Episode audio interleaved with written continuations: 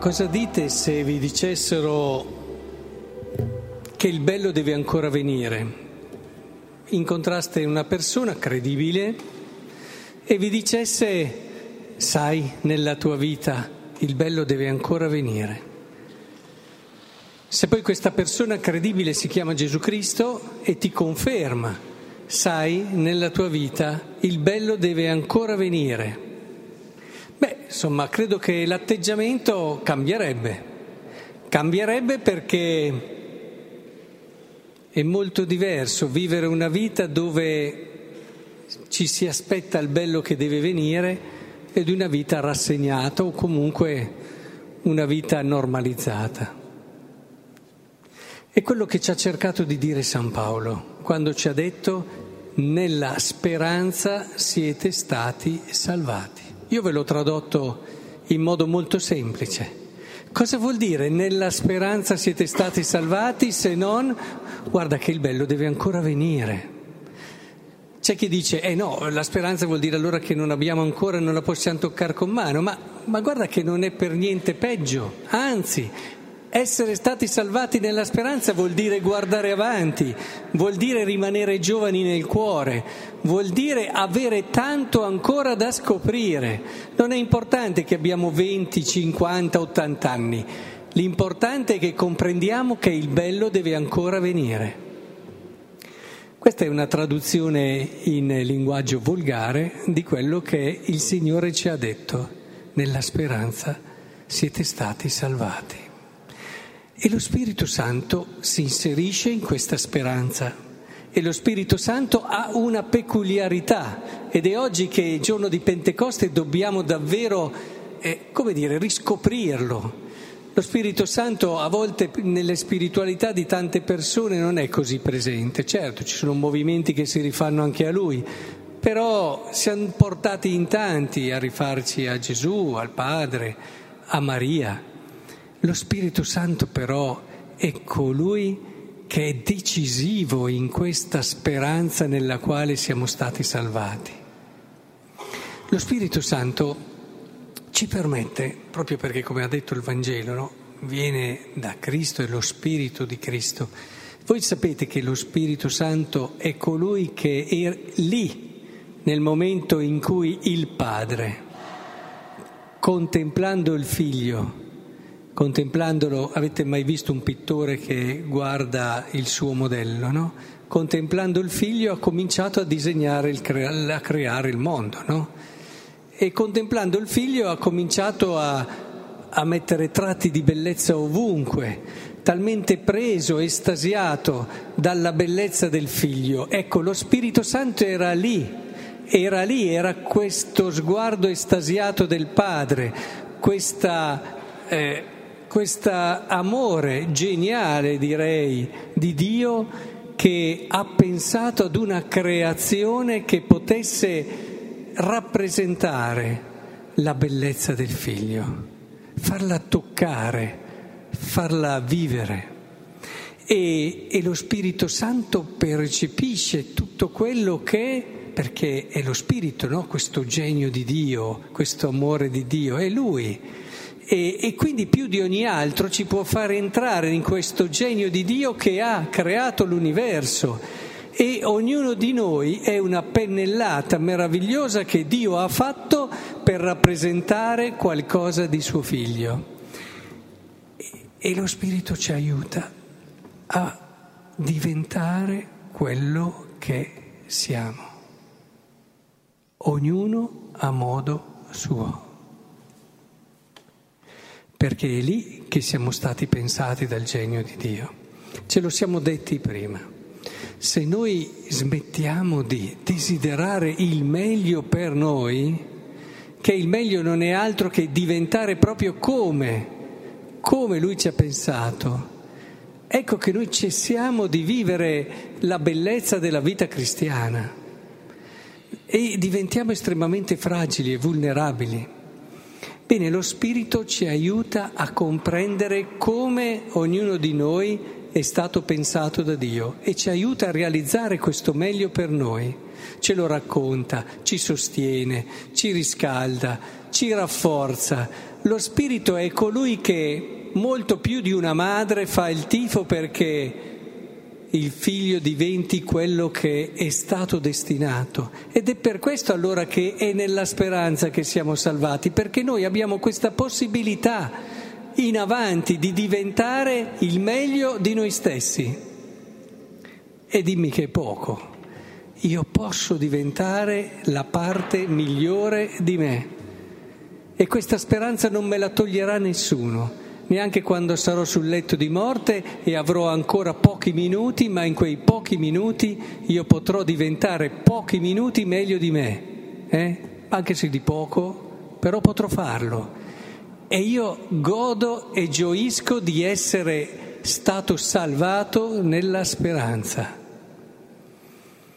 Alzarsi al mattino e guardare il giorno con quella fiducia che dilata gli occhi, dilata il cuore e ti fa pensare che abbiamo 24 ore per scoprire, per diventare ancora il meglio di noi migliorare in questo.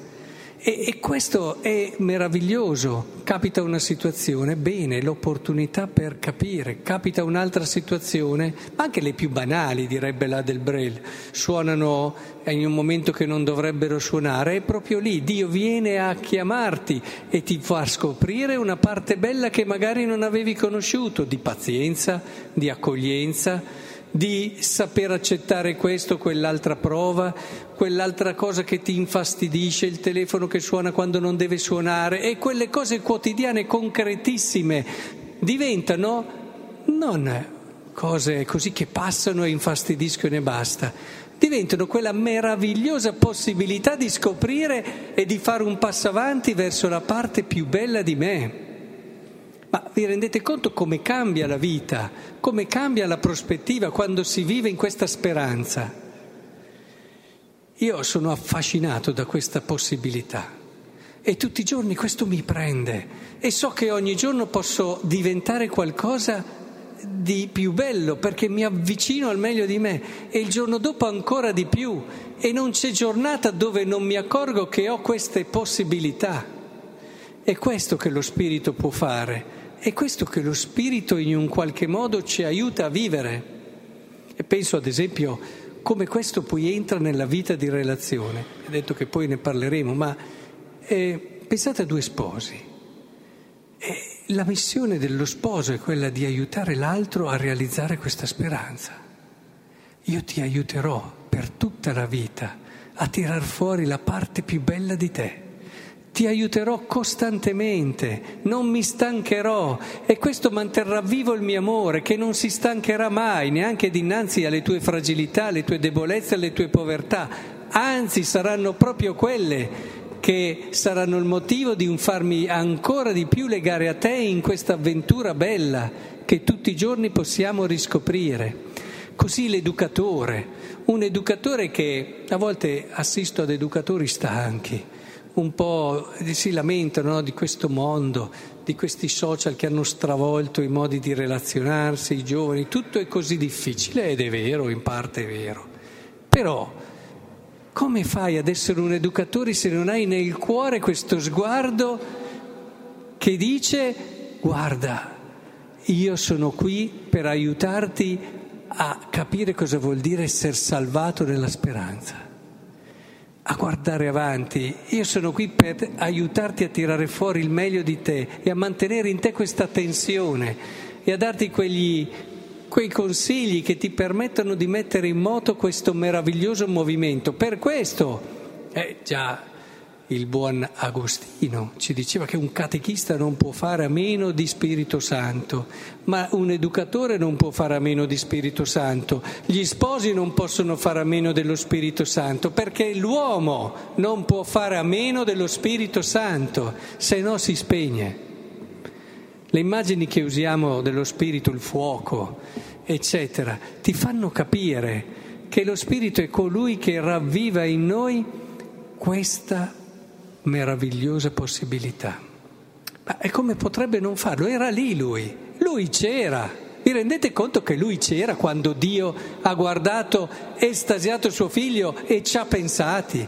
Lui c'era, lui l'ha visto quello sguardo di Dio, lui ha intuito il pensiero di Dio, possiamo quasi dire gliel'ha suggerito. E come fa ogni giorno a non raccontarci quello che possiamo diventare perché all'inizio ci siamo stati pensati così? La vita è questa bella speranza. Ravvivatela gli uni con gli altri. Confortatevi quando trovate uno affranto perché magari ha toccato con mano la sua fragilità.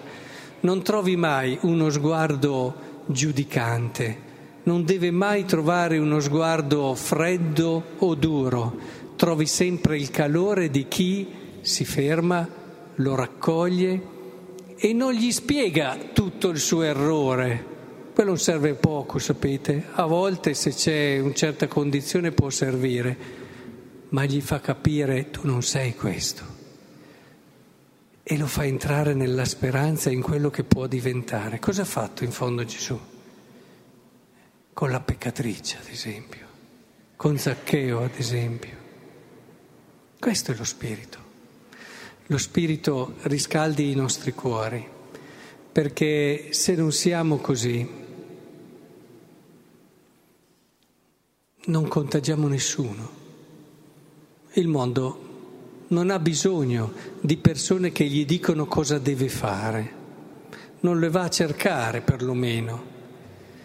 Il mondo ha bisogno di gente che proprio perché presa da questa speranza, da questo fuoco dello spirito, proprio perché la vede dinamica, non persone, a volte vedo certi cristiani che guardano il mondo e lo giudicano e dicono no, questo è accuse qui e là, ma va bene, poi cosa serve? Il mondo ti guarderà, si girerà dall'altra parte e continuerà a fare esattamente quello che ha sempre fatto. Una cosa che invece lo fa girare, incuriosito, è se ti vede con quello sguardo carico di speranza e ti vede in cammino, instancabile, che riesci a superare le difficoltà che lui non riesce a superare, proprio perché hai questa fiducia, che riesci a vivere le situazioni che lui non riesce a vivere, allora comincia a interessarsi e comincia ad avvicinarsi a quello che è giusto fare senza che tu glielo dica. È questo allora che dobbiamo cercare di riscoprire, la bellezza e la gioia di vivere nella speranza, perché è in questa che siamo stati salvati.